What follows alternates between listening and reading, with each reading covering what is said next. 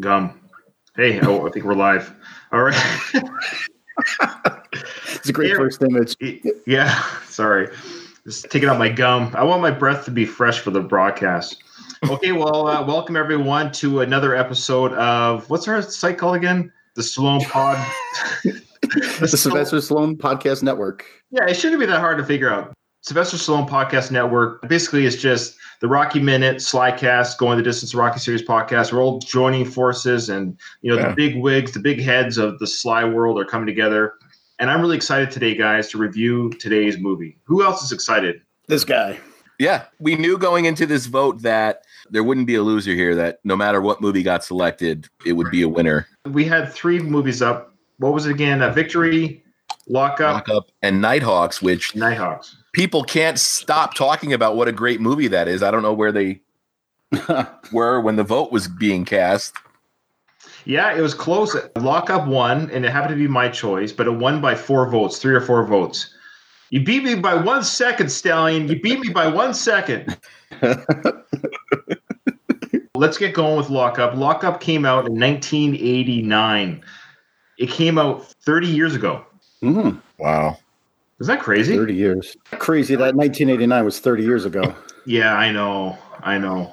Before we talk about the specs of the film and all that good stuff, let's talk about first the first time you saw this film and any memories you have of the I'm 90% sure I saw this film in the theaters and I'm starting to doubt myself because it was a rated R film and I was 14 at the time. Now, I did sneak into movies all the time back back then because when I was 14, I was kind of bigger for my age. I looked older than 14. I'd like to think I snuck in because I'm 90% sure I saw this in the theaters. That being said, I bought it on VHS once it was released on VHS, and I watched the crap out of this film on VHS for years, for years to come. And then, of course, I own on Blu ray to this day. I hadn't seen it and probably hadn't seen a full viewing of this in over a decade. So I would mm. say the last 10 years of my life, like since I got remarried nine years ago, I've had like four new kids in nine years. I, there's a lot of movies that I haven't repeated viewing because I don't have that extra time just to watch a movie out of the blue. So I haven't seen this movie in a while. So until yesterday, I watched the whole way through, and yeah, so that's the latest viewing was yesterday. But before then, I I'd seen this movie many many times and had fond memories, and those fond memories did not diminish on yesterday's viewing. Mm-hmm. Yeah, you know, I saw this when I was a kid. 89 i was 11 i definitely didn't see it in the uh, movies. I must have caught it on one of the Channel 11 viewings of it. Yeah, you know, local. Yeah, yeah, PIX. That's right. yeah, where they bleeped out the curses and everything. But I wasn't a big movie watcher. Like if I saw a movie once, that was pretty much it, unless it was called Star Wars or. Uh, you know Indiana Jones. Uh, yeah, so I, I haven't seen it since I was a kid until up until yesterday. So I, I mean, I guess you can say that was like my first official viewing because I don't I didn't remember shit about it. So wow, here we are. Yeah. yeah, So basically, it was like a, a, first viewing for you almost. You knew the movie existed. Was, you probably had some sort of memory of him being in the prison, but you don't remember. Yeah. Did, okay. Mm-hmm. Uh-huh. Correct. Yeah. I don't think I saw this movie in the theater, and mainly because I don't think I saw a lot of movies in the theater in '89, except for like what probably Batman, and there might have been an Indiana Jones movie. Is that when Last Crusade came out? Yeah, um, I think so. And maybe a maybe a James Bond film. But either way, I probably saw this on VHS at some point when it came out in the home video market.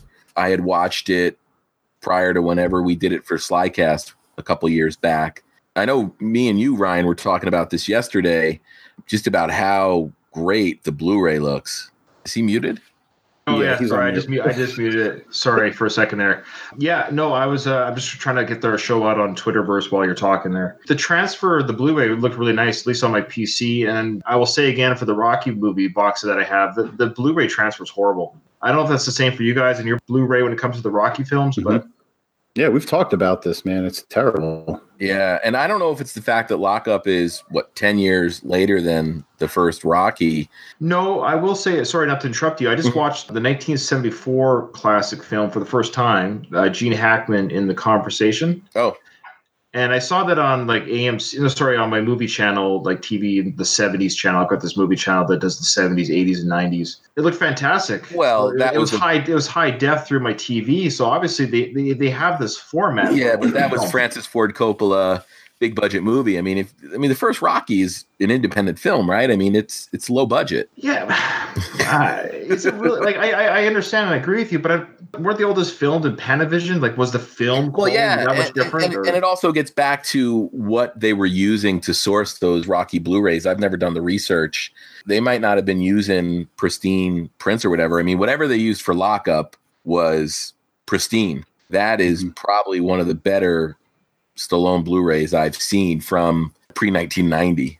Yeah, it looked good. It, it, it did look good, and well, so now we can start talking about who directed this film. And I I didn't know anything about this guy until I uh, until I looked him up. I didn't know anything about John Flynn. Did any of you guys know anything about John Flynn before looking him up? No, I just know he died back in 2007. Yeah. So he directed 16 movies from 68 to 2001. So he had a 33 year career, but he didn't do a lot of movies. He, don't, he only did about one movie every two years. Three decade long career, but as time went on, the movies came less and less as he got older. He worked with three actors from our previously reviewed film, The Specialist. Which three? Rod, St- yeah, Rod Steiger in The General, 1968. Remember Rod Steiger? Yeah. You mean to tell me? You bastardo! Bastardo, I yeah. forget. And then the film right before Lockup, he directed James Woods in the movie called Bestseller. Hmm. Wasn't it? It was James Woods that hooked Stallone up with this project, wasn't it? Gonna make um what four consecutive live episodes where we mention James Woods. I I think hope we should, we should do it in every single one. I think Yeah, I we have. to. I know last episode or the episode before, I attempted a James Wood joke that went over like a, a fart in church. So you guys Oh. didn't even laugh. So like, if I can't even get a Oh. laugh out of my co-hosts, Well, we're, We're not you- pity laughers. Yeah, that's right, man. We're a tough crowd. We're the toughest crowd you'll ever have. we hold ourselves to higher standards, right? That's it. Uh, John Flynn, like you said, died at the age of 75 in April 2007. So he hasn't been with us for almost 12 years. And his last movie was 2001. Also in the movie Bestseller with James Wood, he uh, directed Brian Dennehy. Uh, was a co-star in that movie. As we know, Ah. Brian Dennehy was the uh, sheriff Tees- Teasdale. Uh, Teasle. Teasle, geez, yeah, Teasle in the First Blood, yeah, And did I see on his filmography he directed Out for Justice after this with Seagal? yeah. Yes, he did. He directed with so he directed Stallone and Seagal like back to back. So Is that good. the is Out for Justice the one where he goes into the like the bar and they're playing pool and he wraps the pool balls in the the napkin and he's like just like cracking guys across the face with the pool balls? Well, if he if he's not doing that, he should have. We I'm telling you not to make this a Steven Seagal podcast because nobody wants that. People barely want the Sylvester Stallone Yeah, podcast. there was a run where we saw probably up through like Under Siege. We saw every Seagal movie when it opened in theaters just to watch him like dismantle people with his Aikido and his I don't have to do anything but you come at me and I'll break your arm kind of stuff. Marked for Death, where he breaks that Jamaican guy in half. Yeah, awesome, awesome. Look, I watched Fire Down Below in the theaters. Oof. You know, I think I might have seen that in the theaters as well. Wow. That uh, EP, uh, Environmental Protection uh, Agent or something like that. Is that the one where he has a ponytail and he mumbles his lines and then he? That's all of them. Oh, okay. the movie Lockup, if it was made today, would have cost thirty-seven million dollars to make, which is actually a very small budget. Thirty-seven million for kind of a what, what you consider a starring a big star of the day. Thirty-seven million dollars isn't that much. However, it broke even with a forty-two million dollar box office, which I found very surprising. That this movie did not make money. That's terrible. it was a tough sell. Like you said, it was R rated. It didn't have kind of the appeal of, let's say, like a Cobra, which was kind of hot and flashy and sexy, if you will. This was a guy in prison movie. Yeah, I but I mean, I was a, such a Sly fan at the time, and I still am, obviously. But it, back then in '89, I was a huge Sly fan. I was 14 years old. It just everything he did was like gold to me, and I'm just surprised that more people like me that were on the Sly wagon didn't show up. I don't know. I don't know either. Like the critics killed it. There's a, a pedigree behind this. I mean, it was co-written by Jeb Stuart, who what two years earlier had co-authored uh, Die Hard. Hard, yeah. Yeah. Well, here's the thing. Yeah, I, uh, Doug, you probably read some of the trivia, and I'll let. Do you want to talk to that in a second here? But I just want to say what this film was nominated for some awards, though. Do you know what what it was nominated for? Razzies, Yeah. as always. Why is Sly nominated for Razzies? He is such a Razzie darling. Like they rag on his career, man. They're lazy. They're just lazy, and the Razzies are like some of the most uninspired award shows or awards that you'll you'll ever see, just because they go agree. for such easy targets. And don't get me wrong, there are some bad movies that Sly's been in, but Lockup should not be anywhere in the discussion No. of of worst picture. So it was nominated for worst picture. Really, like out of all the films in '89, there just wasn't. They couldn't think of four other films other than this one or another film that was just worse than this picture. And of course, worst actor for Stallone, and then worst supporting actor for Donald Sutherland. and, and they didn't even win any of them. Yeah, I mean the only thing you can give Donald Sutherland. Oh, there we go, Las Oh, Vegas. Here's the sirens I promised on Twitter. we can always count on you, Craig. Well, and and we should have a dog bark soon. Um, Okay. The only award I would give Sutherland anything for is worst character name. In Oh, this, Drumgoole, and uh, his nose hair. I'll tell you. I'll t- they call that a mustache in America. no, no. Uh, the one thing that high, the one thing that the high def Blu-ray gave me was uh, there was a lot of uh, Donald Sutherland nose hair. Now he was 54 in this film, and he's a little bit older. And uh, but high def, I'm telling you, these early high def movies when they're when they're transferred over, you get a lot of male nose hair that uh, they didn't see coming with the high def. Oh man, that's unfortunate. I will say that the Razzies, though, though they lost, uh, quote unquote, lost, they lost to uh, Star Trek Five for Worst Picture, uh, William Shatner for Star Trek Five for Worst Actor, and Donald Sutherland lost to Christopher Atkins in a movie called Listen to Me for Supporting Actor. Christopher Atkins, isn't he? Um, God, that name sounds really familiar. Yeah, I looked him up and I didn't really recognize him. Well, we'll talk about all the actors, but as we do, I always like to say how old they were in the film, especially when films get older, if that makes sense, because I find it very fascinating being 43 myself right now. Like, I am the same age that Sylvester Stallone was in this movie. And it always fascinates me that when I look at Sly on screen, I'm like, can I do or be what he's being on screen? Is I always kind of put myself in his shoes as an actor, as a person, and like that's what a 43 year old was doing in 1989 in this film. So I find that interesting. I don't know if you guys find ages interesting in movies, but no. I usually do. I do. I do. Okay. But this, I mean, I would say he's he looks about forty three. yeah. Oh yeah, he early fine, forties. So it would be my my guess. and his physique looked fantastic too. He looked pretty good there. That's one of the problems that you have with any movie with either Sly or like Arnold is Sly was like an auto mechanic in this movie. Mm-hmm. Right. yeah. right, yeah. right. Like wh- like when does he have time to just get in the shape that he's in and stay in it? I mean, like it's just so hard to maintain that kind of. I think that's the my biggest critique of, of of Stallone's career overall is sure for Copland he got out of shape, which we talked Right. about. In this movie, you didn't really even need to show what kind of shape he was in. There's that one scene where they strip him down, and then you're like, whoa. Aside from that, like when he's wearing his clothes, he doesn't look crazy, but I almost wonder if it was like that Stallone ego that's like, hey, I'm going to the gym eight hours a day. I want people to see this. You know what we did get though? We got the gratuitous Stallone wearing briefs. oh yeah. Nothing more gratuitous than stop or my mom will shoot. Oh no, we didn't get. Yeah, at least he was wearing boxer shorts and not those speedo shorts in this film. He was in the in the delousing scene. Were the were those was- speedo underwear? Was that speedo yeah, underwear? they they were briefs. Yeah, they were a, a gray color. Okay, well, I, was, I wasn't looking that the underwear in that scene. I wasn't looking that closely. Trust me, or was I?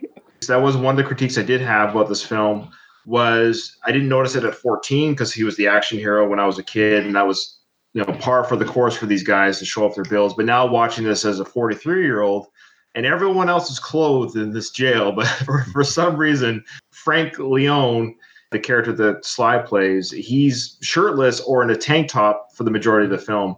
The only time it did kind of work, of course, was when he was being deloused. Oh, and when he was in the uh, hole for six weeks, you know, when he when he would have no clothes, I would almost suspect he would probably be naked in real life. That he had no comfort whatsoever. So his six pack was really ripped too. I noticed that. It's wild because he did what Rocky Five right around the same time. He did Rocky Five 1990, so the year after, yeah. And Rocky Five's not a movie where he's really known for his physique, although we don't really see it much, except in the flashback to Part Four, where I guess he had to maintain some kind of flashback for Part Two, where he gets the cufflink from Mickey. Oh yeah, yeah. well, see it, but that's not even accurate because he's he's pretty ripped in that, and in Rocky Two, he wasn't. As we know, he was kind of just a regular guy. Right. Yeah. So the movie starts off with what I think is a really nice Bill Conti score.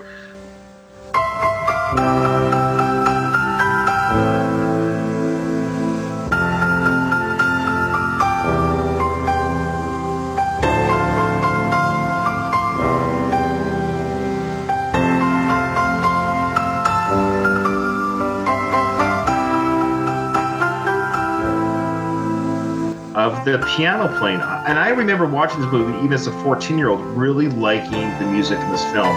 What are you guys' thoughts on Bill Conti's piano score? It's tremendous. It's Bill Conti. He really knew how to bring life to Stallone movies. I mean, if you look at all of his scores for the Stallone films, just knocked them all out of the park, and this one's no no different. A lot of memorable cues in this one man, a score can really make or break a movie, and this one definitely helps elevate it. I loved every bit of it. Starts and ends the same, but then there's still a little bit of that that uh, late piano throughout, and that's like I love that piece of music. It's really good. Just want to welcome uh, Jonathan Howell to the chat. He's the only one chatting, so thanks, John. He's from the Minute Impossible podcast. So he says that he's had the Copland body for years. Me and you both, brother. I've got the party at Kitty and Stud's body. I think I've got. Oh yeah. I'm working on the Rocky Four body.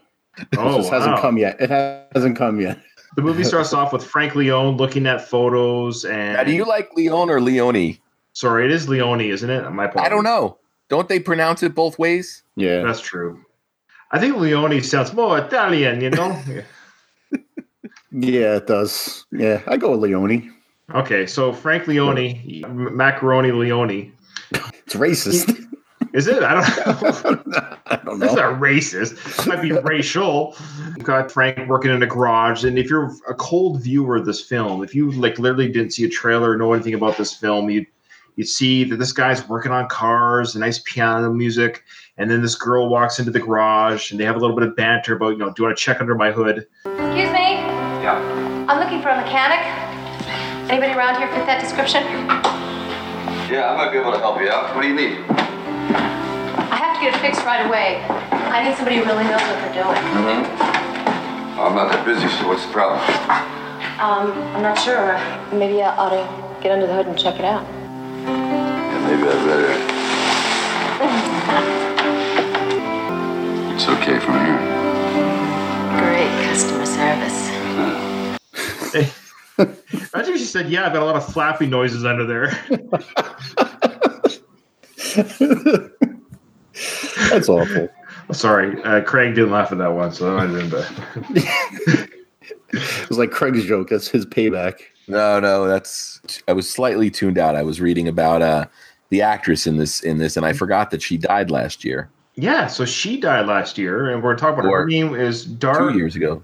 Yeah, Darlanne. Yeah, I guess two, almost two years ago. Darlanne, Darlanne Fluegel, Who I also was, remembered from To Live and Die in L.A. Fluegel. Oh, there you go. So she, uh, yeah, it's really sad. She was 35 in the film, so she was, of course, eight years junior to uh, Sylvester Stallone, which obviously makes sense. So she was 35 during the filming of this film. She was actually a perfectly cast wife role. You know what I mean? She looked like the kind of girl that a guy looking like Frank Leone would be dating. But she passed away in 2017 at the age of 64 from Alzheimer's. Terrible, terrible disease. And uh, yeah, no kidding. What a sad story. But we've got her performance here, which you know, good job. Uh, yeah, yeah. There was no bad performances in this. Can you think of any that were like oof? No. No, even the asshole guards did a good job of being asshole guards. Yeah. Craig, you you're shaking your head. Was there somebody that you thought wasn't that well, great? Tom Sizemore got close to, to going over the edge. It was his first movie. Mm-hmm. Oh, was it? Yes, this was his acting debut. It grows on me. I kind I like the way he is in this movie, and I give actually more credit to the, his performance, knowing that this was his first movie. And drum roll, ladies and gentlemen, guess who gave him his first shot in the movies? Sylvester Stallone. Sylvester Stallone, another actor that what he brought into the film business. I'm not too sure how, but it, the trivia that I was reading said that Sly got Tom Sizemore this role, and it's a pretty meaty role. Oh, yeah. the Yeah. downward role. And to this day, uh, Sizemore is good friends with Sly, and just you know, it's been very grateful to this day for that. Still friends, yeah. I don't know. I, I that's what I read. If there's something that's happened that I'm not aware of, I'm I don't know. Well, Dirty Sanchez happened. Dirty Sanchez. You don't remember when Tom Sizemore went crazy? Well, I don't know if they're hanging out with Thanksgiving dinner. Like I, Tom Sizemore has, ha- has had issues personally, yes, but I think there's no animosity between them. at don't. Well, think. didn't Tom, didn't Tom Sizemore wasn't he like trying to get in the Expendables? oh, probably maybe. Oh. Yeah, I mean, you'd I- think if they were still tight, Stallone would have found. yeah, but to be from- fair, no, uh, Tom Sizemore's never been an action star though. He's not an action star. He's never done an action but He might be in a film that's actiony or has other action stars, but I- I've never seen him. I'm sure been- there's at least four straight to video piece of shits that he did that you could call action movies. this character he plays in this movie is typical for him. Like this is what he was good at. Mhm. This fast talking, like scam artist kind of guy. Oh, and, and not to jump ahead, but I mean that final sequence with him, the acting there is tremendous. Yeah, But there's some other points in the movie where he gets a little, a little close to going over the edge. sure. It's a little. It's a little bit of a corny character. He's the guy that in jail that can get you whatever you want. You know, he's the guy in jail that gets. He got car parts for that Mustang. That's impressive. So, so that's the thing you were talking, Ryan, about how the the opening of the film leads you to believe that he's just some di- guy, you know, leading a normal life as opposed to being on, uh, uh yeah, furlough from prison. now, Doug, you're a cop. We always have to bring that up every episode. Mhm. What is furlough exactly? Like, I understand it's a break from jail, but how is it granted, and how often is it given? Is it something they still do, or Uh, yeah, in um minimal security prisons, you're not giving hardcore criminals furloughs. You know, you have to earn it. You have to be a trusted convict because you're trusted to kind of just go on your own for the weekend. I mean, they grant furloughs for special occasions like weddings, funerals, and uh, like holidays. Some holidays you do, but you you have to be an exemplary inmate to even get one granted. As far as I know, I don't work in the jail, but as far as I know, that's how it works. So the little sequence here that we have before the before he goes back to jail during his furlough, we see that he is a mechanic. Now we think this is a picture of his father that we see, but it's not. We'll find out later who it is. But it's a picture of an older gentleman that he seems to be fond of. And then we see that he's got a girlfriend that he's crazy about, and we see that he's good with the kids. He's playing football. We also see that he has a football past. So we kind of get this feeling of this character that he's an easygoing, nice guy, just wants to do his time, get back out there in the community, open up that garage, start his business. How would you guys feel if you're a parent of one of those kids that they're playing football with a, a prisoner out on furlough? I would probably be a little bit uncomfortable. yeah, I'd say so. And then uh, the action kicks up right away. He spends his first night in jail, well, back from furlough. The tension kicks in right away, where we see these serious guards coming into the jail, and it looks almost like a breakout. It almost looks like what do you call it? Like almost like a mission. Guards coming in from another jail, taking Frank out of his pretty cushy security prison into what will be a major max security prison. What is this in here, Jimmy? I don't know, but it's official. Crack 210. On your feet, Leone. On your feet. What do you want? Take him. What are you doing here? You're being transferred. Transferred where? What the hell? are you- I say that's not necessary. That back, officer. Prisoner is in our custody now. Transferred where? Real busy, like a jerky camera, a lot going on. To uh, add to the confusion, I guess that Frank is experiencing, they're trying to confuse us as a viewer as well. Yeah, he keeps saying, "I haven't done anything. Why? Why is this happening?" Even the guards at the minimal security prison are like, "What's going on here?" Mhm. Uh, they're like, "We have orders," and we get the first glimpse of Captain Meisner, Yeah, played by John Amos. This guy is the MVP of this film. Any anyone disagreeing with that? no, I love this guy. He delivers every film he's in. Yeah. He is awesome. Boy, You he's a- can what, a, tell- what a presence. What a presence. At this point, he's just doing his job. He's not a bad guy. No. He's doing his job. He's doing what he was told to do under what he assumes are legitimate orders. He gives he gives everybody the benefit of the doubt. So he's given the warden benefit of the Mhm. doubt here that this guy Frank deserves Sure. to be transferred. Right. Sure, yeah. We know as a multiple viewer of this film, his character arc and where it goes.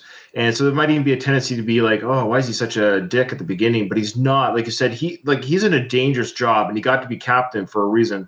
That he's not gonna ask every criminal that he's transferring, hey, are you a nice guy? Is this are you somebody I can hang out with after you get out of jail? Like he's treating every criminal the same.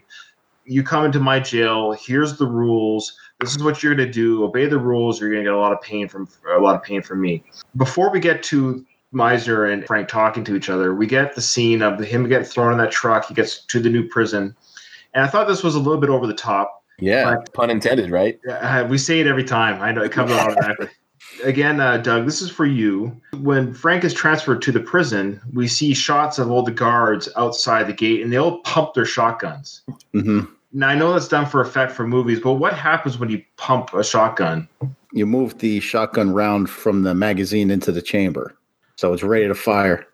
Would you do this at any point unless you had any intention of firing? No, no, no. Some guys, the old time guys, would do it to do it in front of a group just to get a reaction out of them. If we were called for like a group that won't disperse, you know what I mean? Like the old time guys, probably back in the 90s and 80s, would jump out of the car, pump their shotgun, and try to get people to pucker up a little bit. Yeah, but right now the prisoner Frank hasn't even left the truck yet. No earthly reason for them to do this. It's like they're transferring like Bane from Batman or something. Like, what are they afraid of here? It's almost like that's what we're getting is that like we as an audience of what kind of prisoner is Frank? The fear that these cops already have. This guy that's going to exit this truck. They got I counted it was four shotguns, four of them. Again, I, I know a little bit about weapons, but my understanding is shotguns have a spread, right? Yeah. So Yeah. what are they going to do? How are they going to shoot this guy accurately if he does anything with him being surrounded by other officers in handcuffs? Oh no, there's no shooting him. They're shooting him and everybody around him. yeah. That's how dangerous this guy is. There'll be uh, casualties of the cops if, Yeah. if things go awry. Do you guys All want right. to talk about the prison real quick? Because I'm sure when I lived in New Jersey, I drove past that prison quite a few times in Rahway. I'm I'm sure you have as well, Doug. I grew up five minutes from there. Before you guys get on your New Jersey love fest, I will say, as the only Canadian out here on the West Coast, this is, I think, the fifth movie in a row that New Jersey has featured in the film that we've covered. I, what is going on with Stallone in New Jersey? Am I missing something about him as an actor that he does New Jersey films? Yeah. Stop for my Mom Will Shoot was New Jersey. Copland, definitely New Jersey. This one's New Jersey. What else did we do? The specialist. Is there a Jersey thing in the specialist? I I swear there was because I, if not four out of the five, so four out of the five films off the top of my head have dealt with New Jersey. Assassins, there was no Jersey, was it? Is one of those two? One of those two did have it because it's been every film, maybe about. Just like a mention, right? it's either mentioned or something Jersey. But anyways, go on, go on with your Jersey jail talk there. No, I was just gonna say, it, you know, it's it's always cool when you live near a movie location. Because that's a Um, real prison. I didn't redo all the research I did for the Slycast episode, but I don't remember if they actually filmed inside of Rahway, Doug, did. or if they just used the exteriors. I think it was all on location. Yeah, so they were they were Real- filming with real inmates. There's some trivia about the inmates too. Like they handpicked every day of shooting like 200 inmates. Yeah. They got little bonuses like food spread and uh, $26 a day or something like that. Yeah, they got paid extra wages and like the extras wages, and they got donuts and food. It was like a lottery draw or something each day. And all those background prisoners are legit inmates, and you can tell. You can find actors that look tough, and then you can just get the guys that are prisoners. In fact, they had about 30 or 40 bodyguards in all the crowd at all Mhm. times, dressed as prisoners, just to protect the extras and the real crew from these Yeah. prisoners. Chink Weber, that obviously had to be a, a guy that's still serving life in prison, right? I mean, Yeah, yeah, he was one of the extras. Okay, we're going to talk about. Well, before we get to Chink Weber, I mean that prison. I haven't driven by there in about four years now. It still looks exactly the same as it did when they filmed Lockup. The building itself is the same. It had a new paint job. The dome, I think, is red now instead Oh, of really? green. Yeah. I remember back in the 80s when I was a schoolboy in Carteret, New Jersey, which is the next town over from Rahway. Uh, I remember when they were filming there because it was big news for our town. You know, that Heck yeah. you know, our neighboring town was having a Sylvester Stallone film filmed in the prison. And I remember that when I did see it as a kid, I remember those exterior shots of the prison really hit home because I was like, I know that. That's I know that building. I've been by there. Pretty cool. Yeah. Speaking of Chink Weber, Chuck Wepner, who uh, was supposed to be Chink Weber in Rocky 2, was serving time in Rahway State Prison at the time that this was filming. Wow. Okay. Can I just say something about Chuck Chuck Wepner that I'm getting tired of? What's that? this whole like he's the inspiration for Rocky. He, all the inspiration he was an unknown boxer fighting the champion of the world going the distance. That's it. Oh yeah, it's not like they took his life story, but the spark of the inspiration. No offense to Chuck, but I don't think there's anything in Rocky's personality or his home mm. life or anything that represents who Chuck is. He didn't even go to distance. He got knocked out in the 15th or the 14th, I think. Either he took Muhammad Ali further than Muhammad Ali ever had been before, yeah. and I think he knocked him down. Those are great elements, and that's awesome that Sly. Now, was Sly really in the crowd? Was he really in the crowd? No, no, I mean, it's no, that's the story, bro. He was in the crowd. that's that's the I- official story. He was watching it from wherever he was. I didn't hear, hear that he was in the crowd. I, I- me, and- I- me and Ryan was- seem to have heard the same interview. yeah. He was broke, wasn't he? How's he going to afford tickets to a Muhammad Ali fight? well, maybe Exactly. that's why Maybe broke. maybe he uh, rented out Butkus for the night. Oh, yeah. Yeah, I met Chuck Wepner a couple times. I don't know if we've talked about it on this podcast. I even talked about it on Slycast. I'm sure I have. A girl I was dating, her family was from Bayonne. Chuck Wepner's the Bayonne Bleeder, and her dad was actually good friends with Chuck Wepner. Family get-togethers and stuff like that, birthdays. Chuck and his wife Linda would come over. So there were a couple of those get-togethers that I was at, and uh, I'll have to see if I can dig it out. There's a picture of me with Chuck and my ex-girlfriend's father, and man, Chuck was just a immense, immense dude. I mean, I'm not big by any stretch, at least you know, uh, vertically. Man, he's got like those meaty, Right. meat hook hands and stuff. But I, I guess the sore spot that I have, and I don't know him personally, and I don't know everything about anything, but I, I heard like he kind of got bitter about this whole Rocky thing, and even went after some money on Sly. And Well, I, well, well, well, the story is what that he was offered a flat payout or a percentage of future earnings. At the time, nobody knew Rocky was going to become this movie that we were still talking about in 2019. So, Right. like any sensible person, he took the guaranteed payout, and I think he ended up feeling kind of bitter about the amount of money that he left on the table. Which you can't fault the guy for being angry about that, right? No, but I, I guess, I, guess. I didn't know if he needed to go through legal means. I'm sure if he just hadn't decided with Stallone and, you know, I, I don't know, said, look, man, why don't we just do this like gentlemen? I, I don't know. Well, You like know. put up your dukes. no, like, I mean, imagine you're a guy like Sly, and then all of a sudden you're dealing with everything like a gentleman, and then you're paying out money to every bozo that comes.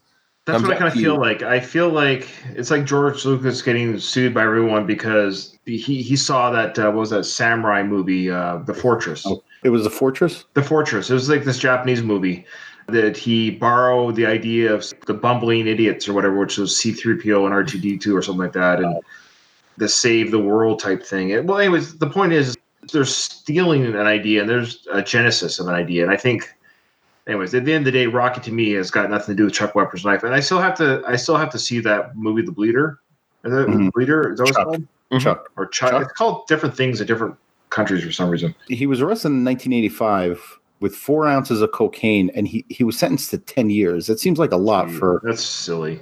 four ounces, but Yeah, Jonathan, you're still on the show. Thanks, brother. Yeah, so Jonathan, correct us. The Hidden Fortress. Okay. All right, so let's get back to Lockup. Let's talk about Meisner as a character. So John Amos was on that TV show called Good Times. Did you guys ever watch those in reruns or whatever? Heck yeah, nine Dynamite, man, come on. Dynamite. She has a figure that makes the number eight look like the number one, and a smile that lights up the night, and it all belongs to Kid Dynamite!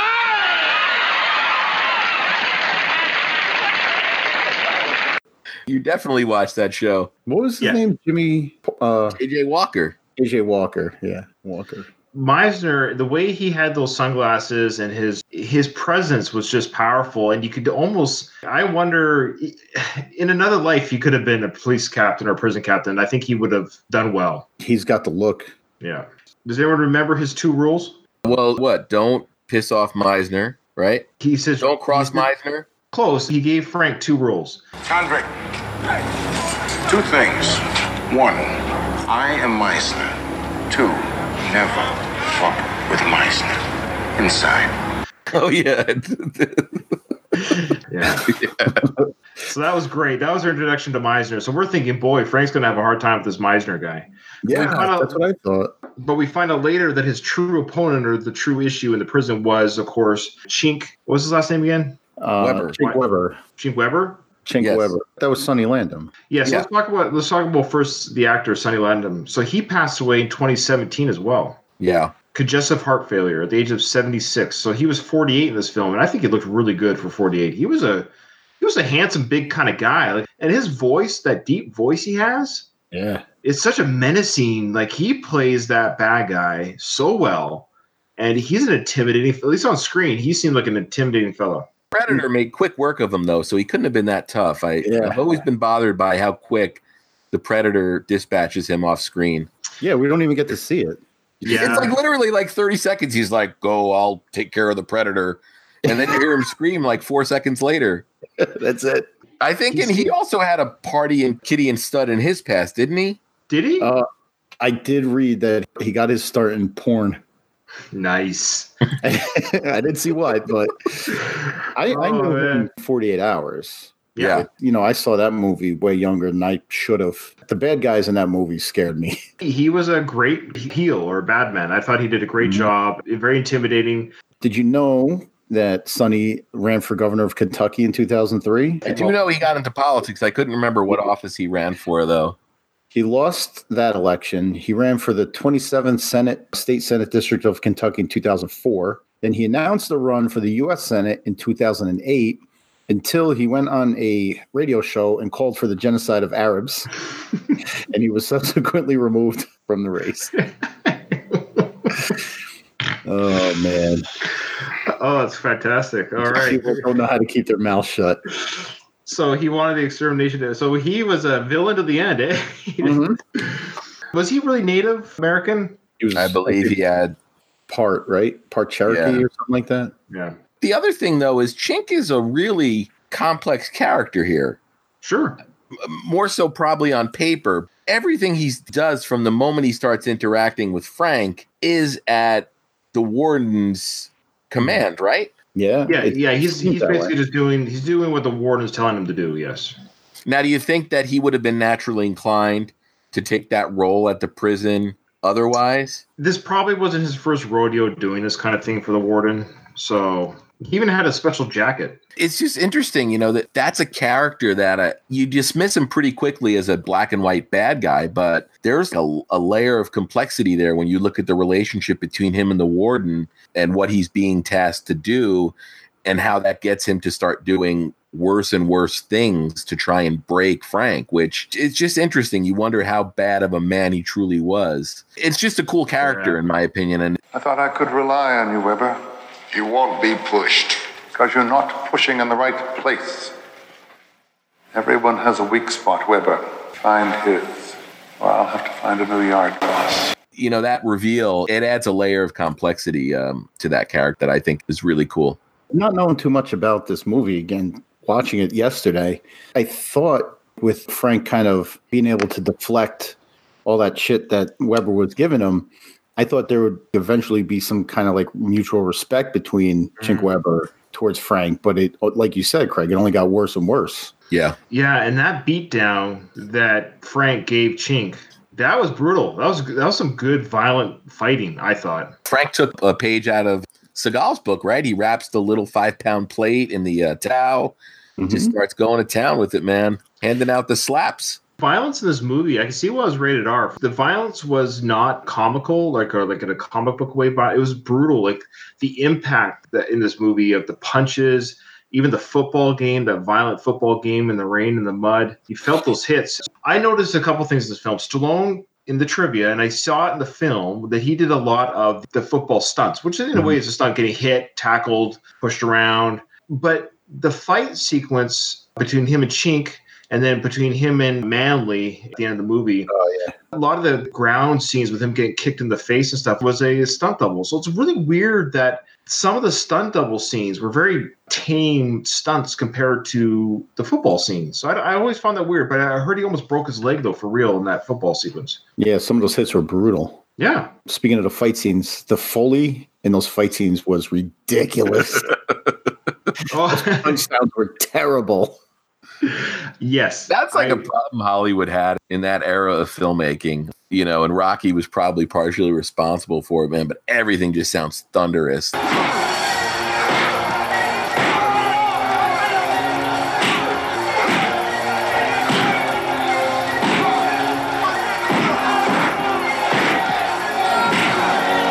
It's like the Foley people didn't remember what things actually sound like. Right. Yeah. It is weird. It sounds like every hit he's hitting like I don't know what the sound is like, and it's that crunchy, cracky.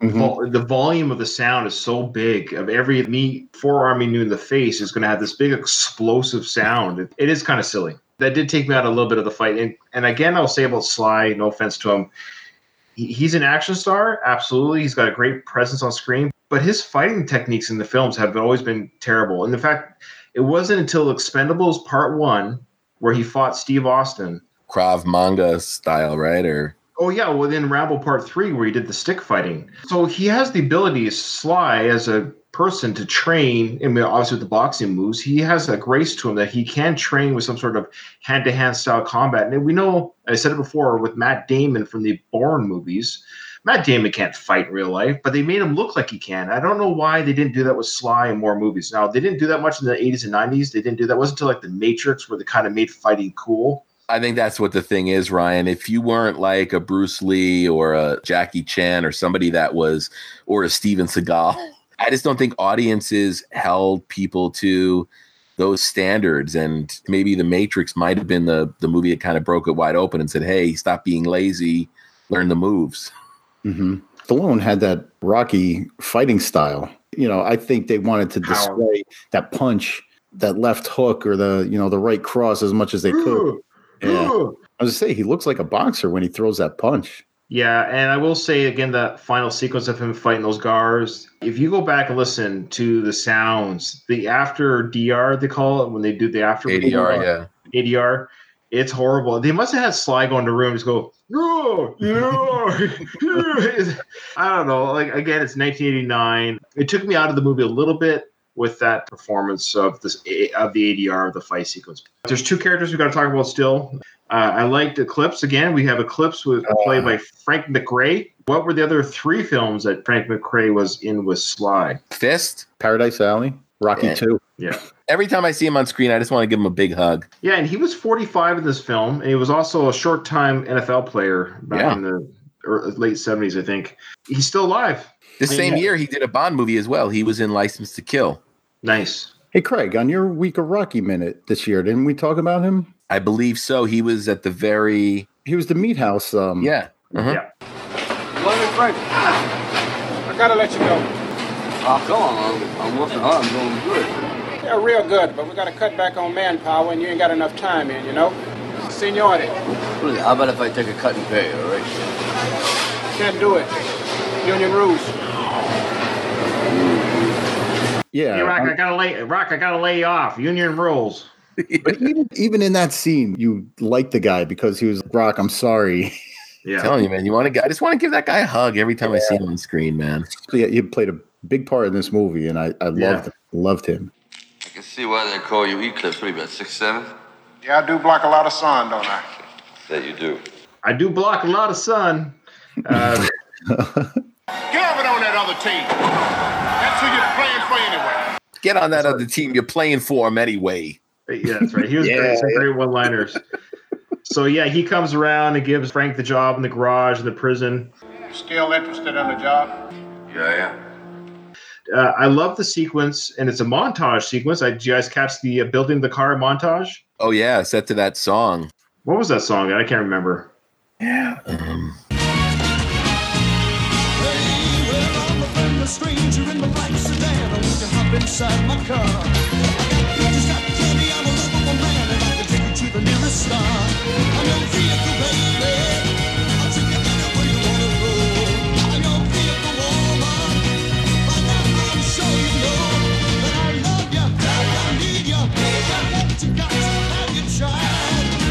Yeah. Anyways, so yeah, it wasn't it wasn't quite as good as Burning Heart or anything like that. Was it Survivor? No, Survivor though does sing of the song at the end in the closing credits. Yeah, yeah. Not enough time in the world or end of the world or whatever that song was called. I think I Yeah. End of the world or something like that. that. it's oh, it's horrible. And the Survivor singer, the Survivor, it's horrible. It's a horrible song, dude. I'll never know what brought me here, as if somebody led my hand. It seems I've hardly had to steer, my course was planned. In destiny it guides us all, and by its hand we rise and fall. Only for a moment, time enough to catch our breath again.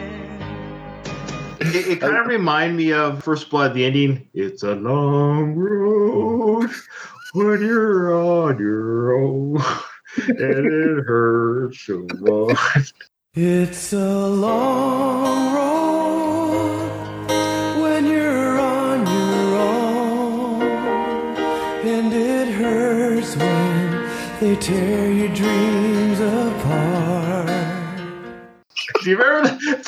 horrible song, man. Uh, we Dude, movie- Long Road is not a horrible song. What's that?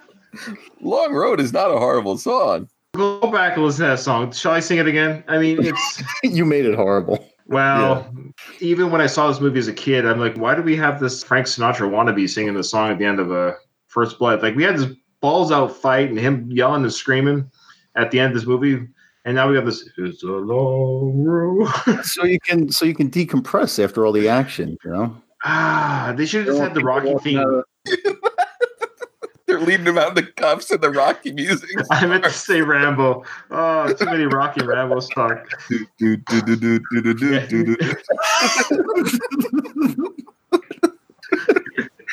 So we got the car building montage scene, which was a lot of fun. You know, there, it was it was a light moment. It was the lightest moment of the movie because now everything's going to go poorly for the gang. That was a great sequence, though. Again, this movie actually we haven't really talked about it, but this movie does a lot of great dramatic moments that I think play off well and haven't aged that poorly over Mhm. thirty years. Well, And- yeah, and they also show like the kind of person that Frank is. He's a natural leader, but at the same time, he takes first base under his wing. Yeah. And even though this guy's basically got what, like three life sentences or something, he's trying to connect with the guy and show him that there's still, you know, a reason to sort of be a good guy. And the the scene where he's pushing him around and says they're in Atlantic City and helps him feel what that's like. All right. And turn left in 40 seconds. Okay, I got Place is jumping. Woo! Look at the action here. Check out those fine looking ladies. Yo, honey, wanna come for a ride in my new car? Hey, baby. Hey, Frank, they ain't responding. Don't worry about it. Tonight you're tape. When's the last time you were in Atlantic City? Oh, man, I ain't never been there. No? Nah, We're there now. What do you think? I don't know. Do I like it? What does it resemble? It's the best. Look around. Look at the lights.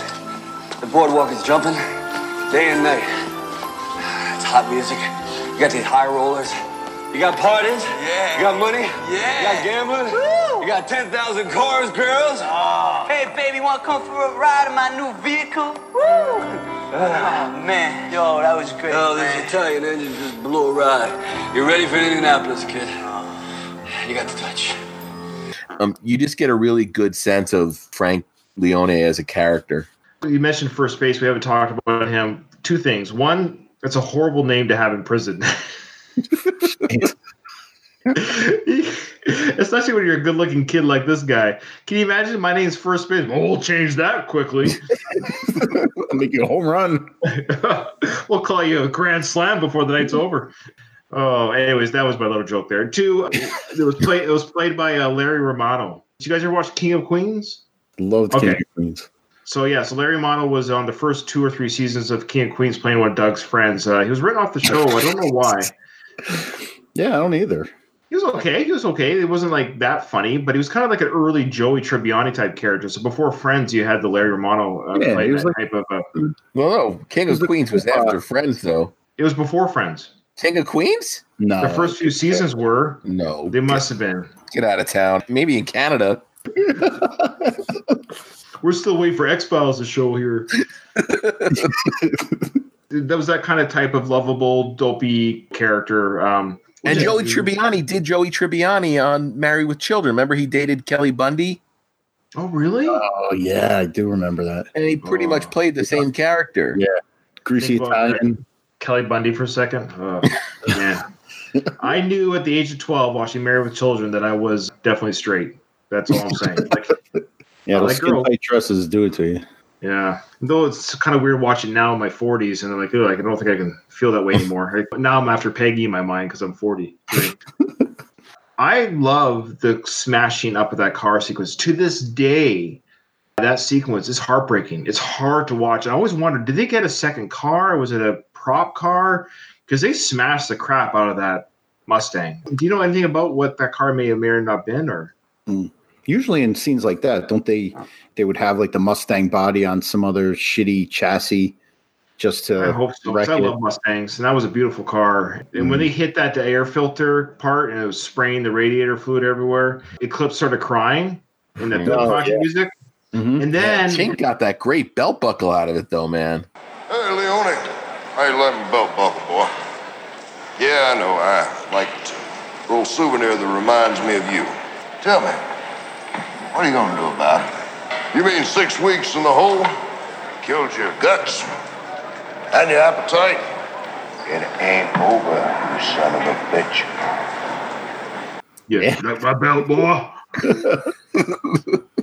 yeah, I love how he got the belt. Who put his belt together for him, though? Well, he's got all the resources of the prison at his disposal, right? True. Yeah, he used that shank to poke a hole in his belt. Yeah. There you go.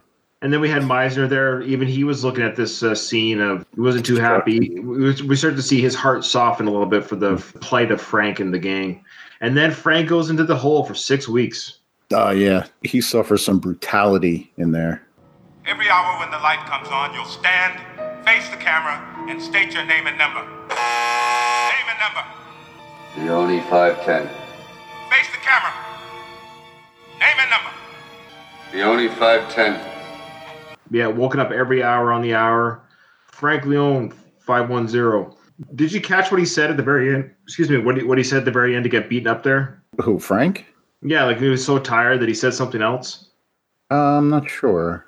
Maybe. He goes. He said Marilyn Monroe, thirty five or thirty seven. I don't know.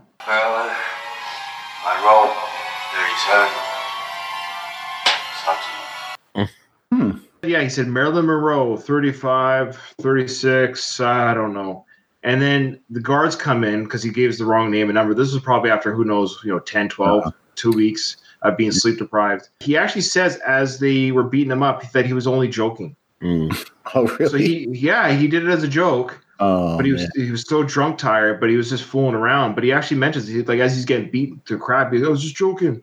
My one takeaway for the whole scene, you know, the warden sees him working out in his cell, so he cuts his portions in half, so he won't even have the energy to do that. Give Mr. Leone half ration for the rest of his time.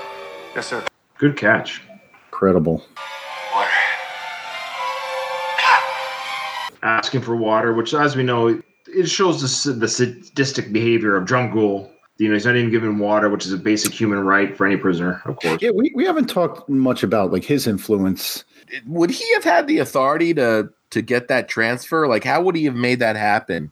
First, talk about why was Frank in jail to begin with? Mm-hmm. Yeah, the guy that taught him how to work on cars got beat up So by he- some punks. Frank was a street kid. He was on the streets. We don't know when he entered the streets, but at 14, he was a street kid. And this guy, I forget his name, the one we see in the pictures, this older gentleman, took him under his wing, said, Hey, why don't you come work at my garage? And became a father figure to, to Frank. You sure know your way around an engine. Who taught you? This old man, old Delaney, took me off the street when I was 14 years old. Told me I could do something besides hanging out on corners all the time. Is that who you broke out for? Yeah, I owed him. Tell me, what put you in the uh, joint in the first place? Well, one night these punks broke into the garage and put a beating on old man Galletti. And the whole neighborhood knew about it. Cops knew about it. But I guess these punks were connected, so uh, the cops didn't do anything. And I did. So after all the smoke had cleared, these guys ended up in the hospital, and I ended up doing 18 months in Treadmore for aggravated assault. And sometime later, some street thugs beat the crap out of this older gentleman, and the cops didn't do anything about it. So Frank took justice into his own hands Mhm. and beat the crap out of the guys that beat the crap out of the old man, and he got arrested for it. So he went to jail, and then the old man that took care of him passed away while he was in jail. He asked the warden at the time, which was Drumgoole, "Hey, can I go see this? Can I have some furlough, like we talked about, to go see this gentleman, my the guy that raised me from teenagehood on? Can I go pay my respects to him while they bury him?"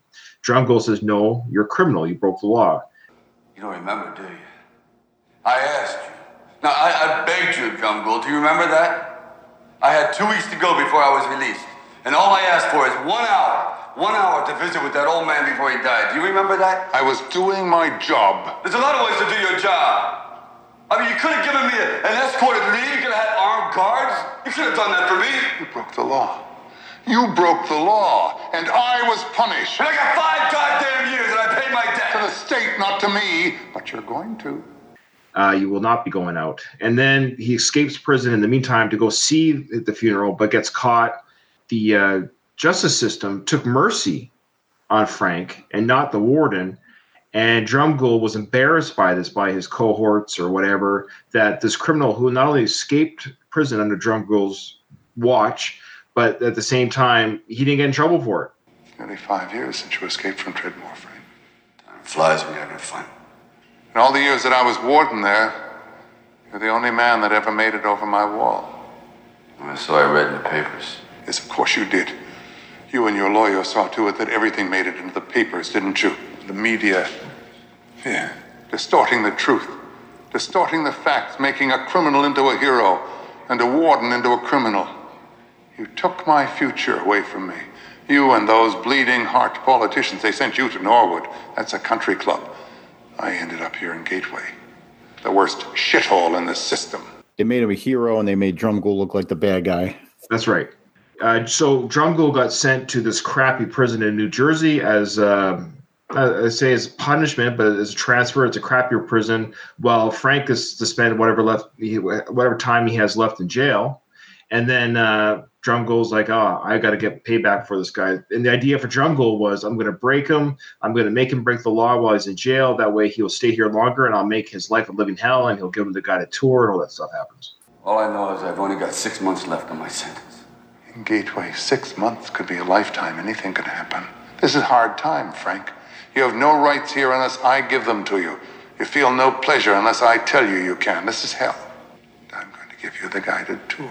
How's that for a recap of why this is all happening?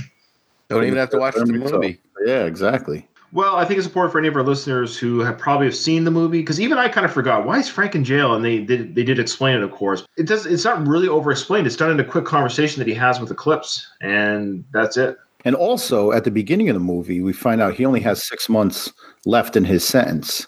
So when Drumgoole has him transferred to this max security prison, this hell, he promises Frank that he's going to make that six months hell for him. He's getting the crap kicked out of him for saying Marilyn Monroe. Meisner comes in and tells him to stop beating him up. That's enough. Who ordered this? The warden. Manley, that big white guy with the bad hair and he's kind of tubby, right? uh Manley says something snarky to Meisner. And the, my favorite moment in the film was from Meisner when he says, let me quote here, I just got it written down just to make sure I got it here. So Meisner, Captain Meisner, says this to Manley. He says, Pussy. And you, you get the hell out of my sight before I shine my boots with your face, you fat piece of shit. I love that moment. Now, we don't hear that anymore. Do we hear the POS statement in films anymore? No, that's that's a heavy hitter too. Yeah, I bet you that I, I know Stallone didn't get a writing credit on it, but I bet you that line was written by Stallone. Well, the guy that played Manly, what he's kind of typecast in these roles. I've seen him in other stuff where he plays that creepy dirtbag type of character. I love that You fat piece of shit. like you don't hear you don't hear like when is the last time that has been said in a film? I say it a lot. Not necessarily fat part, but I call people a POS quite regularly. It's usually behind their back. It's actually a brutal insult. Like you just don't hear it anymore. It's a It's hard like one. one step below scumbag. hmm I think it might be above scumbag myself, but yeah. Do you know the origins of the word scumbag? No. Off air research it. Okay. well, I have to do it off air. I go, okay, yeah, fair enough. Yeah. It's got something to do with the scrotum, I'm sure. You're, you're, you're a smart man. Oh, I'm going to call someone a scumbag from now on because it's like, I had no idea. I love it. He's like the typical kind of hides behind his badge. He's only got balls because he's protected by other guards and by his, his badge. He knows that if any prisoners step to him, then he's going to have 100 guards on his back. That's why he gets off being an asshole. But he's a real, probably a, a wussy in real life. Sounds cliche, but he's your typical bully. Mhm. And, he's, and he's got the backing of the warden. The, he's got carte blanche when it comes to Frank. So then we have the sequence here after the car's been broken up and Frank has been in the hole for six weeks. He comes back to the gang and looking at the car damage. And the comment is made like, you know, our leader's back type thing. And Stallone gives a pretty good speech here, which is kind of reminiscent of the end of First Blood. Speaking of First Blood, that ta same type of like when he gets a little crying about the body parts everywhere, and he but he's yelling at these guys. And I love it when how Sly says, "It's his." What? You think this is your car? This ain't your car. Is a warden's car. What do you think? Did you think that Chink Weber did this? Gold did this. Come on. What? You think when we got this car together that we were gonna take our dates out in it? Is that what you thought? Maybe rotate it on weekends? Hey Ernie, why don't you take it Friday in Dallas? Why don't you take it Saturday? In Eclipse, you got it Sunday. Is that what you thought? Huh? It's his. His lifters, his, his, his tools are his, the garage is his. This whole goddamn place is his. And you better remember that too, because once you start buying into this our car, our thing concept, man, you're his too. It's his. I think I, if I recall correctly, and Jeff Hewlett, I think, pointed it out on our Slycast episode, though, like his voice, like his voice even cracks. He really vocally got the essence of that line and the delivery. kind of funny. I mean, I, I love Sly, but when he starts to yell and stuff, it does slur a little bit. We know that comes from his uh, speech impediment. Comes from you know when he was taken out of his mother's womb with tr- uh, forceps that, that uh, wrecked the nerve is in his face. But um, Do we even know if that's true? I don't know anything anymore. Let's ask Jimmy Gambino. Yeah, between Jimmy Gambino and Mike Kuda telling us the, the origin story of Rocky is not true. I don't know what to believe anymore. But uh, uh, the speech though was really good because he's talking about prison, how nothing here is ours. You know, just do your time, enjoy the moments that you have. But the idea we're not a gang. This isn't like some TV show. You know, we're prisoners. This whole the warden owns us, and I I love how even the character Frank here he does he takes the fantasy away and it always at the end of the day the warden owns us you, you don't have to like it but that's prison Mm-hmm.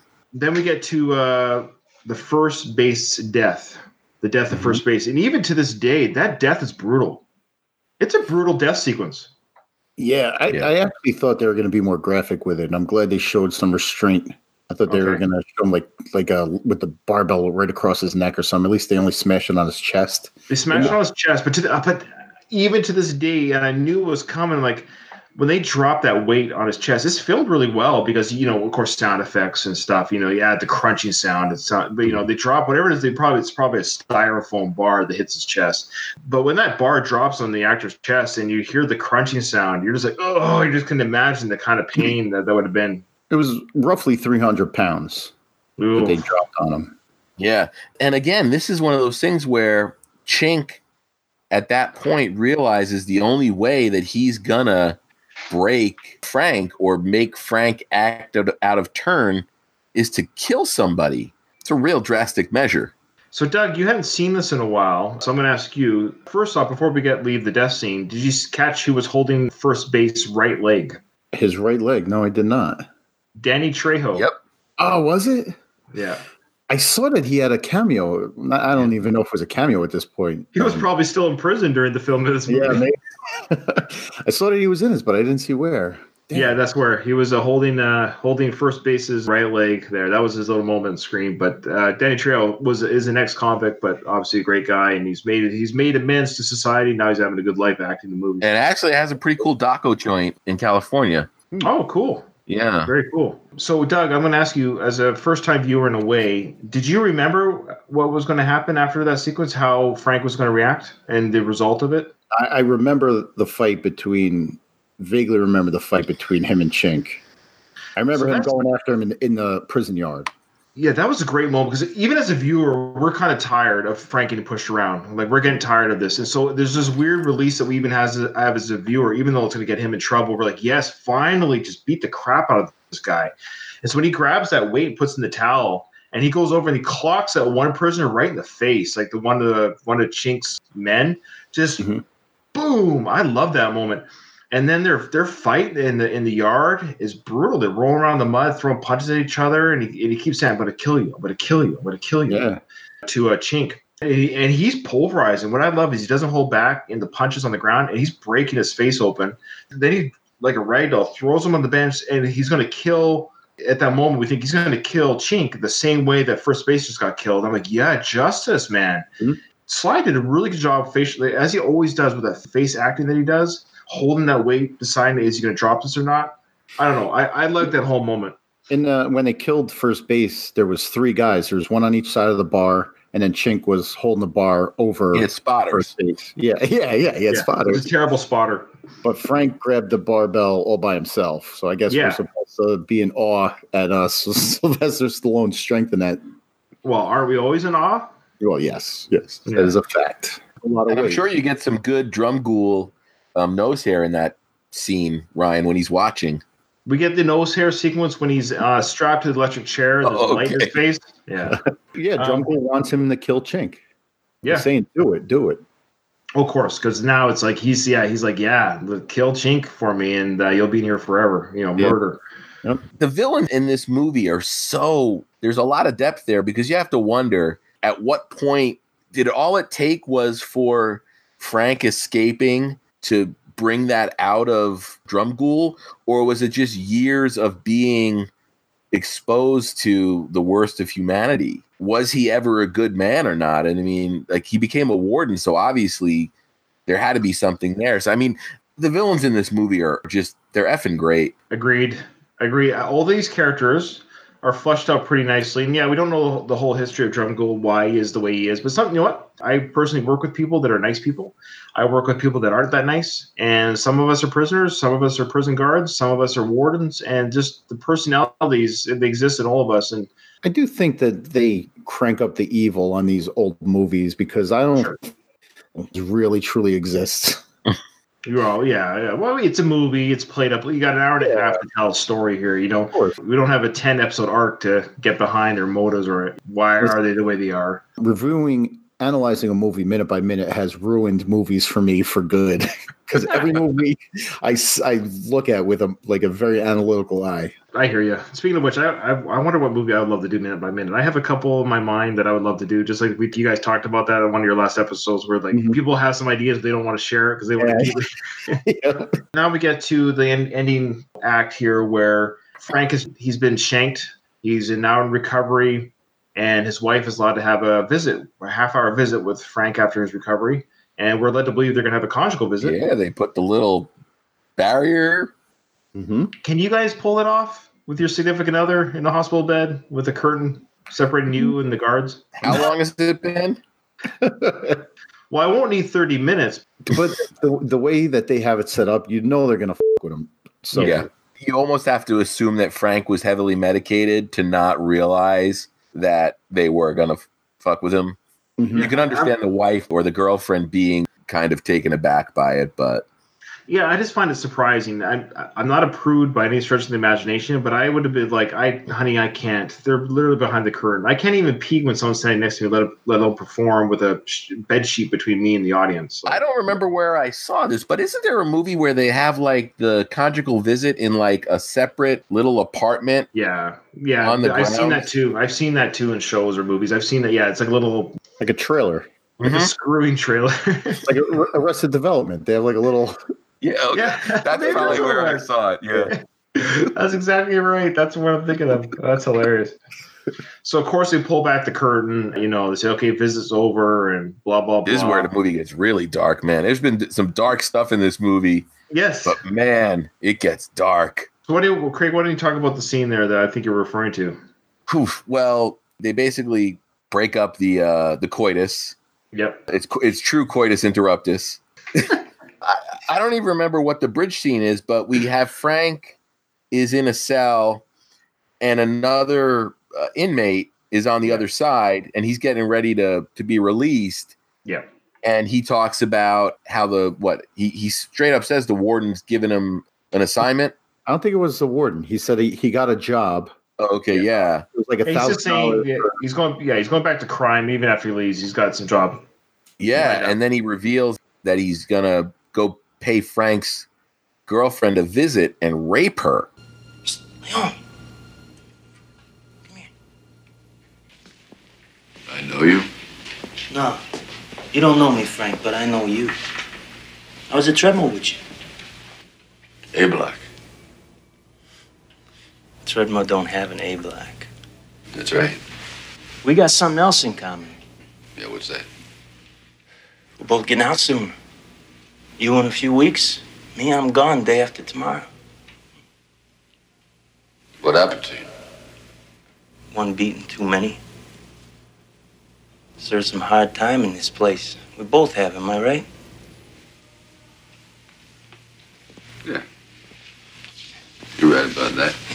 Hey, you need anything when I get out? Can I get you anything? No, I'm all right, thanks.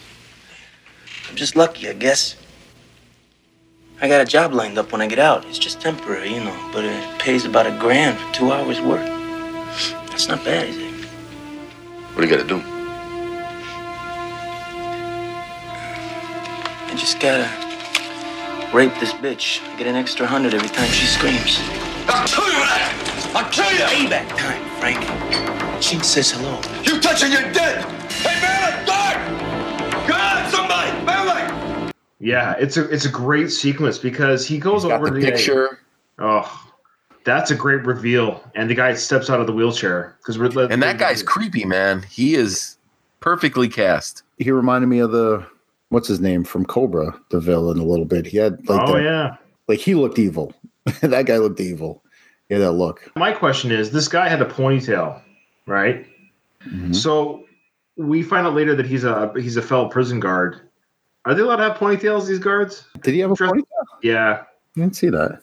I, I don't know. The prison personnel is more they're more liberal with their grooming policy. Are they? It kind of seems like all bets might be off in that prison too. It's Yeah, especially there. So yeah, now we have uh, uh, Frank thinking, I got to get out of this prison. So now here's the escape number two under Drumgoole that's going to happen.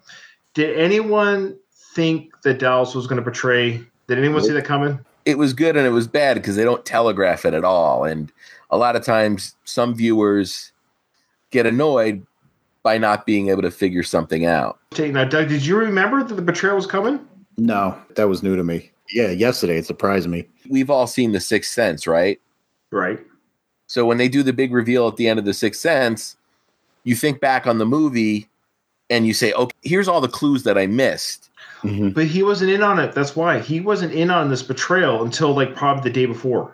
He was always on his. So it was a true like uh, Judas kiss because it was the night of he got the forty silver. He was just made this deal, but because the warden just lost his biggest guy, his yard. No, so so what happened? So Frank determines he needs to break out. He's gonna ask Tom Sizemore for help.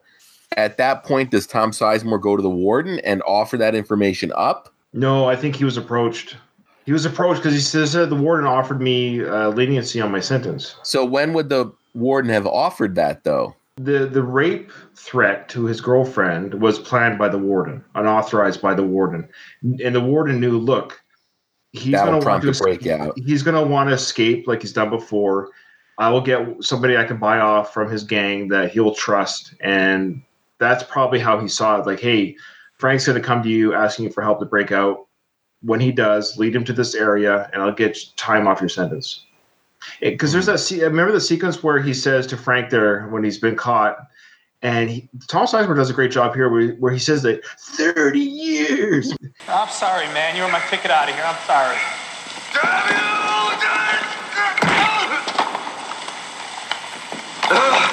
You had me set up the whole time? Not the whole time.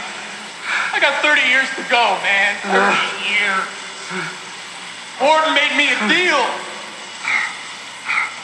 Dumb, dumb bastard. He made me a deal, man, a deal. We don't make deals with escaping prisoners. I love how he says that 30 years sequence. But you can see the pain on his face, where both the pain that he betrayed his friend, but also like he's got 30 years in this joint. What would you do? And even Frank's kind of like, ugh, what, no, this is prison life. At first, he wasn't as apologetic as I think he should have been Okay. because he was like, you know, you told me from day one, don't trust anyone. DTA. DTA, Frank. Is that what you taught me, man? DTA. You know, instead of being like, I'm sorry I had to do this to you, but I got 30. Yeah, I guess. Yeah, he could have been scared. He at that moment he still had the power of the warden behind him, hiding Yeah. behind his deal with the warden. Like, you know, dude, you said don't trust anybody. You know, what, what else you want me to do? I've got 30 years left here. But then the turnaround where he gets betrayed by the warden. Oh man, like, and then you feel sorry for the guy again. You know? Mm-hmm. And- Yeah. Yep. He lost everything. I didn't feel sorry for him. I didn't, man. I, I'm sorry. He did him so dirty, but I did love Drumgoole there, where he's like, "How can I explain this? There's no way you can get any kind of deal here." Like, yeah. Shortly thereafter, uh, Dallas, played by Tom Sizemore, he electrocutes himself to kill the prisoner guard, sorry, the prison guard. Yeah, and that's the only way you can do that because we know that Frank in the movie can't kill anybody, or else he's he's not getting out of jail. We, we as an audience get the satisfaction of that manly guy finally getting his comeuppance with a proper death. Yeah, this is another one of those movies that a lot of movies sort of suffers from. It's like the race to the end. It almost feels like they compressed the last 25 minutes of this movie into 10 minutes because they built so much time up front Right. creating you know introducing the characters and creating the world and sort of doing all of the storytelling that we needed to be done but you also didn't want to make this over two hours I actually thought that too. I hadn't seen this movie, like I said, in 10, maybe 15 years. And I, as I was watching it, even though it had that hour and 45 minute runtime, I was like, holy, they're getting to sequences quicker than I remember. They, they mm-hmm. got to plot points faster than I thought they were going to get there. So, yeah, did, almost the whole movie seemed not rushed, but so I guess you're not bored because they hit a lot of points very quickly. There's not really any lull moments. So, for there aren't any bathroom break moments in this movie And I didn't think they spent too much time on one scene. You know, I Right. think everything flowed nicely. I thought. Yeah. No, you're right. Yeah, it's, but the end it gets a little bit, you know, action packed. But you know, he's climbing pipes and climbing the wall and you Jumping. know, he's jumping. And, you know, the spotlight just misses him, so it gets a little bit, a little bit Mhm. actiony at the end there. And did anyone catch when he enters the room? The drum goes in. Did anyone catch the uh, nod to First Blood? Hmm. What was the sheriff's name again? I keep forgetting. Teasle. Teasle. So remember when he caught Teasle in the forest and he puts a knife to his throat? No, And, you know, I'll give you a nightmare that you'll never forget. And then he does the same thing. He puts a knife to uh, the warden's throat here as well, and basically says, "You know, you're the one that drew first blood on me, buddy. Like I didn't want this fight, and now here we are." I thought it was very similar nod there. The knife to throw with the guy who's an authority that should be a good guy, that's not a good guy, causing an issue here.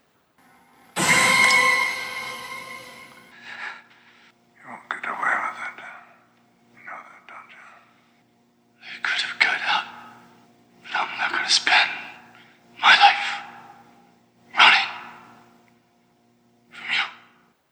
You think that's an intentional nod? Maybe not, but it's this is the first thing that came to my mind. Is like I don't know why I never noticed that before, even as a young viewer. That right away I saw the knife to the throat with the authority figure that's that's pushing, that's pushing this character to do things that he doesn't want to do. So I, I caught it. Maybe nobody else did, but maybe it wasn't intentional. I don't know. So we got the uh, electric chair scene, and we knew this was going to come into play when this was introduced at the beginning of the film. You know, this chair is going to somehow come into play. And again, this was done really well because we don't know what's going to happen. We, you know, we feel like extort this con- uh, confession from the warden. And I remember even watching it, where like even if he says something, how does that matter? But you know, we have the witnesses lined up as they as they said. Mm-hmm. Drumgoole admits that yes, I was. You know, this is all set up. Glad you're here, Meissner. This wouldn't be official without witnesses.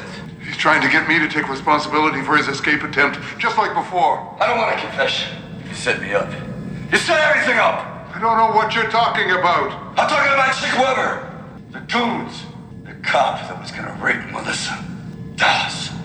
The killing of the kid. Guilty. On all counts. Prove it! Prove it, Frank. That's your problem. You can't prove anything. I don't have to prove nothing. I came here for an execution. I, de- I demand to be released from here. No, no. Don't do it, Leone. Don't do it. Take it easy. Payback. Frank! It's true. I confess. I confess, Mr. Meissner, everything that he said was true. I set him up. Everything. But I love how Frank has his hand wrapped around the lever. Yeah. So even if the cops chase him or shoot him, he just falls down. That Mhm. lever's going to go off and kill the warden. So that's actually a great.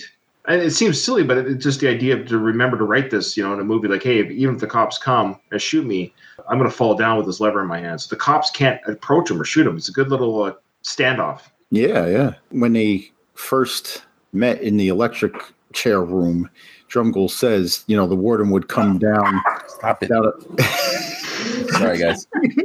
he says the warden would, would come down a path right from his office through that door. Right. So that was obviously the door that Frank brought him, Right. so they wouldn't be found.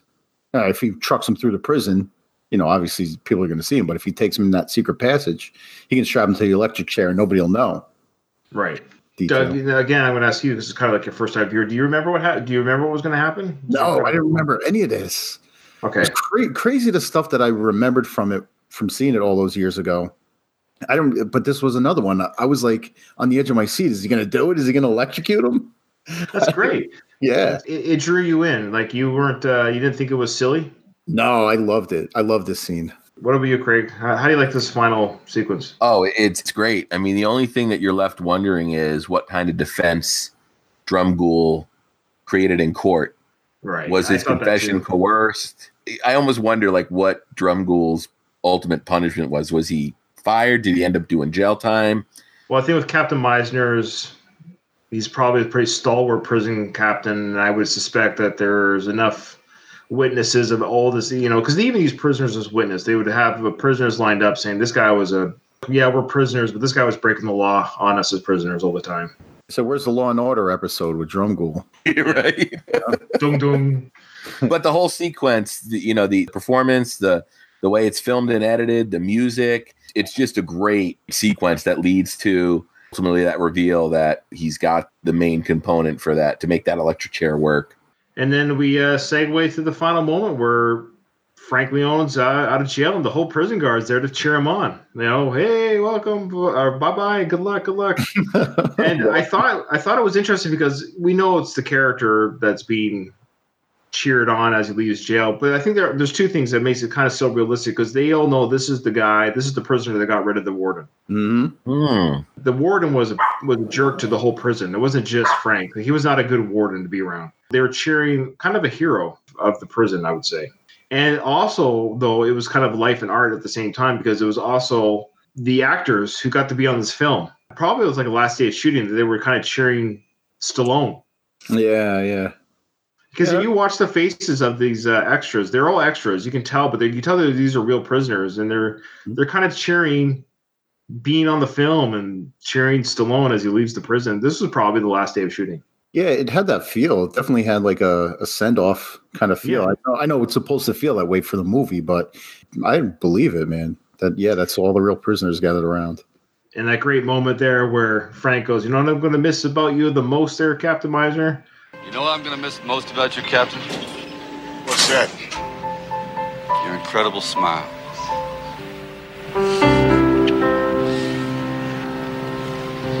Take care of yourself, Jimmy. Thanks, Captain. and even Meissner smiles. It's classic '80s, late '80s like, uh, trope, but it, it was good. He smiles. Did you catch what Meissner said at the end there? What the last two words of the of the movie are? Mm. Lock up. Lock Mm. Okay. Yeah, I never caught it to this feeling, but when Meissner yells, he yells, "Lock up." Look, Craig's trying to talk, but he's on mute.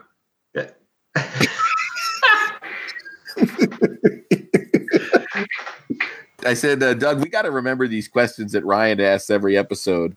I got to start taking a notepad and pencil. I know. he tries stumping us. I don't think it's fair.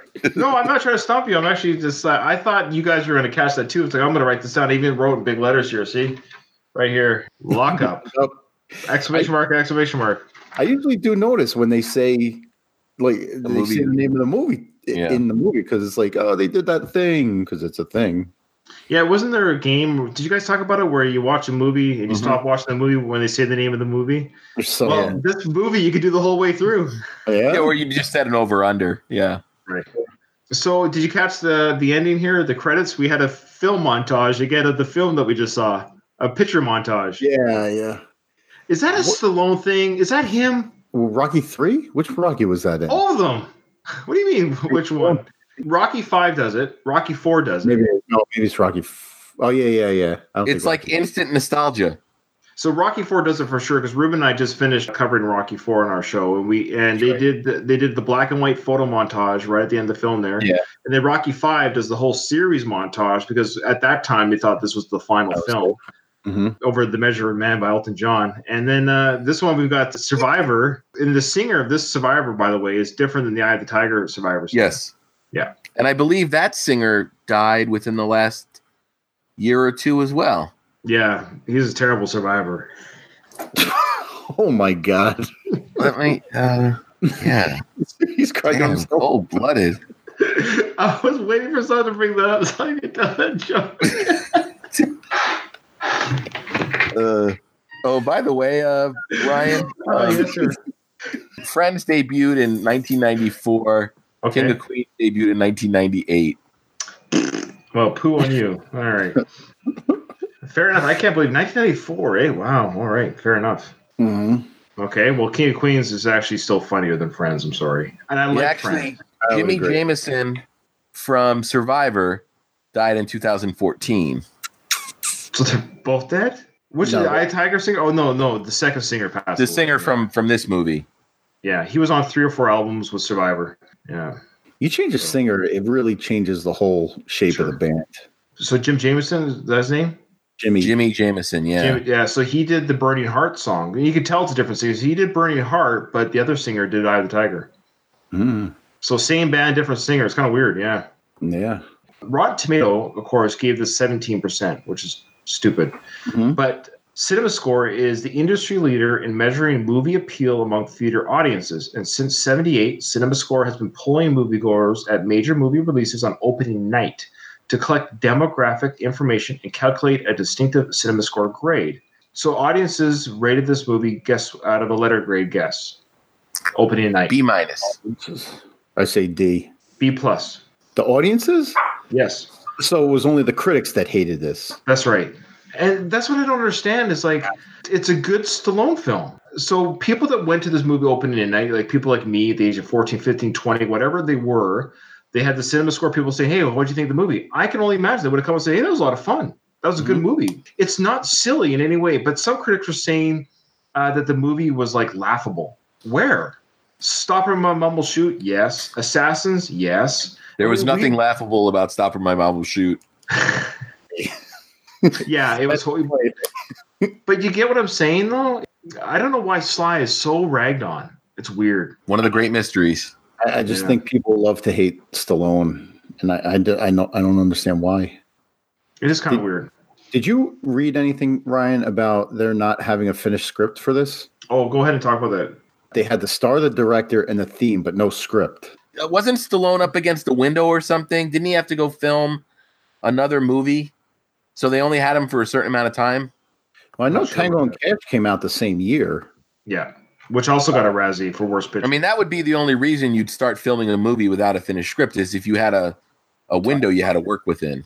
Well, I want to read a little interview from the director, John Flynn.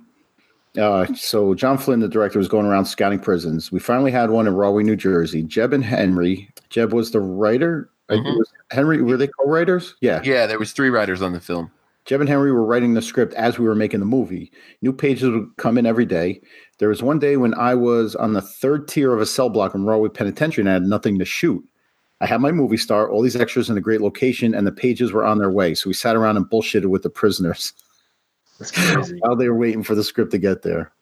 So I give credit here where credit's due. It's usually a bad sign when this is the movie making process mm-hmm. because you hear about this all the time. This this is not uncommon in the movie world where they're literally getting screenplay scripts like the day of shooting. The fact that they pulled out a non-clunky, well-directed movie is pro- we should give credit to John Flynn who directed and orchestrated this film to make it fluid.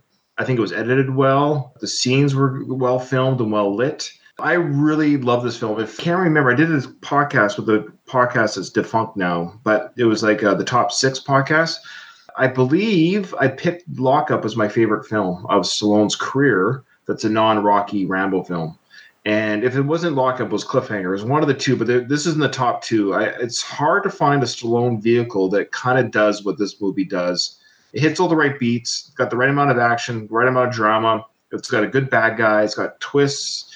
Yeah, you don't know where things are coming. It's got emotion. Like during the, the car breakup scene, I get choked up. Like oh, wow, that that's good direction. A car is being broken up because you recognize what's been put into this vehicle and to see it destroyed on screen. It's heartbreaking. I love this film. I, I give it an A. I give it an absolute an A, and I think B plus is more than fair. So I, I, I give it an A. It's it's a, a movie that I could watch anytime. I would have no problem watching this film. And this is another one of those movies where it could have been a fork in Stallone's acting road, and it could have been a performance that allowed him to, to pivot. And for whatever reason, he went in a different direction. But this is another one of those movies that you'd stack up there with the Stallone acting movies. You hmm. can s- rank it up there with Copland. You can rank it up there with Fist. You can rank it up there with Spy Kids 3D Game Over. Um, Stop it. this is one of those movies you'd hand to a non-Stallone fan and say, "Here, this is what he can do." Mm-hmm. Yeah, I, I don't know. And if That's they're an gonna our- objective viewer, you can't deny it. That's gonna be our constant griping about Sly is why don't you do more of this? Anyways, Yeah, I mean, it, it's not his typical shoot 'em up like he plays a cop going after a bad guy, where there's a ton of collateral damage and car chases and stuff. This is just a good dramatic movie. This isn't an action film. no, not at all. Not until he shimmies shimmies down those pipes. Yeah, The shimmy couple- slide. A couple of times he does some some good hardcore flexing, but uh, you know, that's that's it. It's not gratuitous in any way. You No. know, I don't know. I, I enjoyed it. I really did like this film, and I can't believe that the critics killed it the way they did. Seventeen percent fresh. Like, come on, settle down. Mm-hmm. It's a good film. I don't. Anyways, we don't care about critics. Just us. Yeah, all what right. are Well, why don't we uh, close up as we always do? Whenever I get off my butt and decide to finish editing, uh, there'll be new episodes of the Slycast, including two-part, four-plus hour Creed 2 discussion that includes myself, Doug, Ryan, Mike Kunda, Sean from the I Must Break This podcast podcast. Fingers crossed, it's coming out this weekend. It was just a- an amazing discussion with everybody. It was like, and the cool thing about our discussion, Ryan, is you already lis- listened to my discussion with Sean on I Must Break This podcast. So you were able to directly speak to me about things from that discussion. So it's going to make for a really good two part listening experience. And I'm really excited to, uh, to share it because it's a super episode. There's some real podcast heavy hitters and there's some really great discussions. And every discussion I loved, and they're all me- deep, meaty discussions. I think me and you, Ryan, we what we're like, oh, we'll just do a quick 10 minute sort of whatever. And then we ended up going, what, 40 minutes or something. Me and Doug went 40 minutes. I went 40 minutes with Kunda. It's going to be fun. And we also have Judge Dredd that's sitting on the shelf waiting to be released after the Creed Super Special. Um, so the goal this year is to release more Slycast episodes, get closer and closer to that straight to video hell. that we all can't wait to hear. Oh, I know. But yeah, you can find us at the regular places. Uh, Sly, the Slycast on Facebook or on Twitter. My Twitter handle, Mr. Craig Cohen. But if you're watching this, you probably know all the places to uh, find me or to avoid me. um, one and a half of the Rocky Minute podcast. We analyze the Rocky movies one minute of movie time at a time. And uh, we're currently in the middle of Rocky 2, where uh, we've had Craig guest on, and we're about to have Ryan record with us uh, next week, I believe, right? So uh, yeah, so look out for those episodes. The places you can find us are, you know, on your social media platforms like Facebook and Twitter and Instagram. But uh, we have a Facebook listeners group. It's a uh, closed group. That's where like most of the discussion happens. It's called Mighty Mick's on uh, on Facebook. So come join the listeners group. We talk all things Rocky, not just about the podcast, just Rocky in general, Creed, a lot of stuff, a lot of discussions going on there. So yeah, come join the fun. Hey, Doug, are you guys going to analyze the Lipton iced tea commercial when you get to it? I want to do I want to do his little one-offs like the his SNL uh, appearance. I want to do his Muppet Show appearance, and I, yeah, I would love to do like analyze the Lipton iced tea commercial. No, you know what? You can analyze the Lipton iced tea commercial one second at a time. Yeah. I might not listen to that one. I, ha- I have my limits. Yeah, that's so do I. that was the old claymation days, man. I miss those days. Yeah. All right. Well, I'm Ryan. Uh, my brother and I, Ruben, we host the Rocky Series podcast, Going the Distance. Punch that into Facebook, Google, Twitter. It will come up. We're somewhat weekly. We're pretty much weekly podcast, and we're on Rocky. We just finished Rocky Four. In a couple weeks, we'll be starting Rocky Five. That's our season five, and I'm really looking forward to that. These guys, I want to say that Craig and Doug, their podcasts are amazing. So if you're not listening to them, you got to be listening to them. Don't worry about me. Listen to them. But if you like them, you like me. If you like me, you like them. I can't imagine you'll listen to any of this and not like what these guys have to offer. These guys are awesome. I listen to them. I'm a legit fan. So we really appreciate everyone listening today. Yeah. And you can do some supplemental listening after, uh, since they just finished Rocky Four. You can listen to the Slycast Rocky Four episode, and when you guys are done with Rocky Five, we did a whole episode on the work print of Rocky Yes. Five. I don't know if you guys are going to cover that or not. Yeah, it's yeah. You guys covered it, and I I, I know I'm I'm torn. You know, I think we're going to deal with the theatrical release. I think what we might do, and this is actually uh, something I thought about, is like having somebody like you. So there you go. I'll say this on the air. Come on and talk about that supplemental, and I'll probably have Matt come on too. I don't know it very well. So that would be something I would I would like to address, but I'm not going to do it like for the whole season. But for an episode, say what are, what are the differences? Is it better or is it not better? And that that is a discussion worth having. Yes. Awesome. Yeah. And you All right, guys have guys. another great podcast out there Go ahead. too. Oh yeah, let me just plug that while I'm in. I'm, I'm in the mood of a plug-in.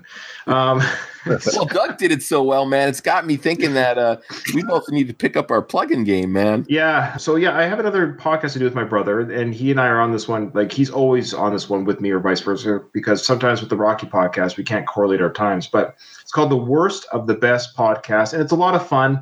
It's easy to digest. It's like 20, 25 minutes an episode, and we basically cover a variety of topics from movies, film, food.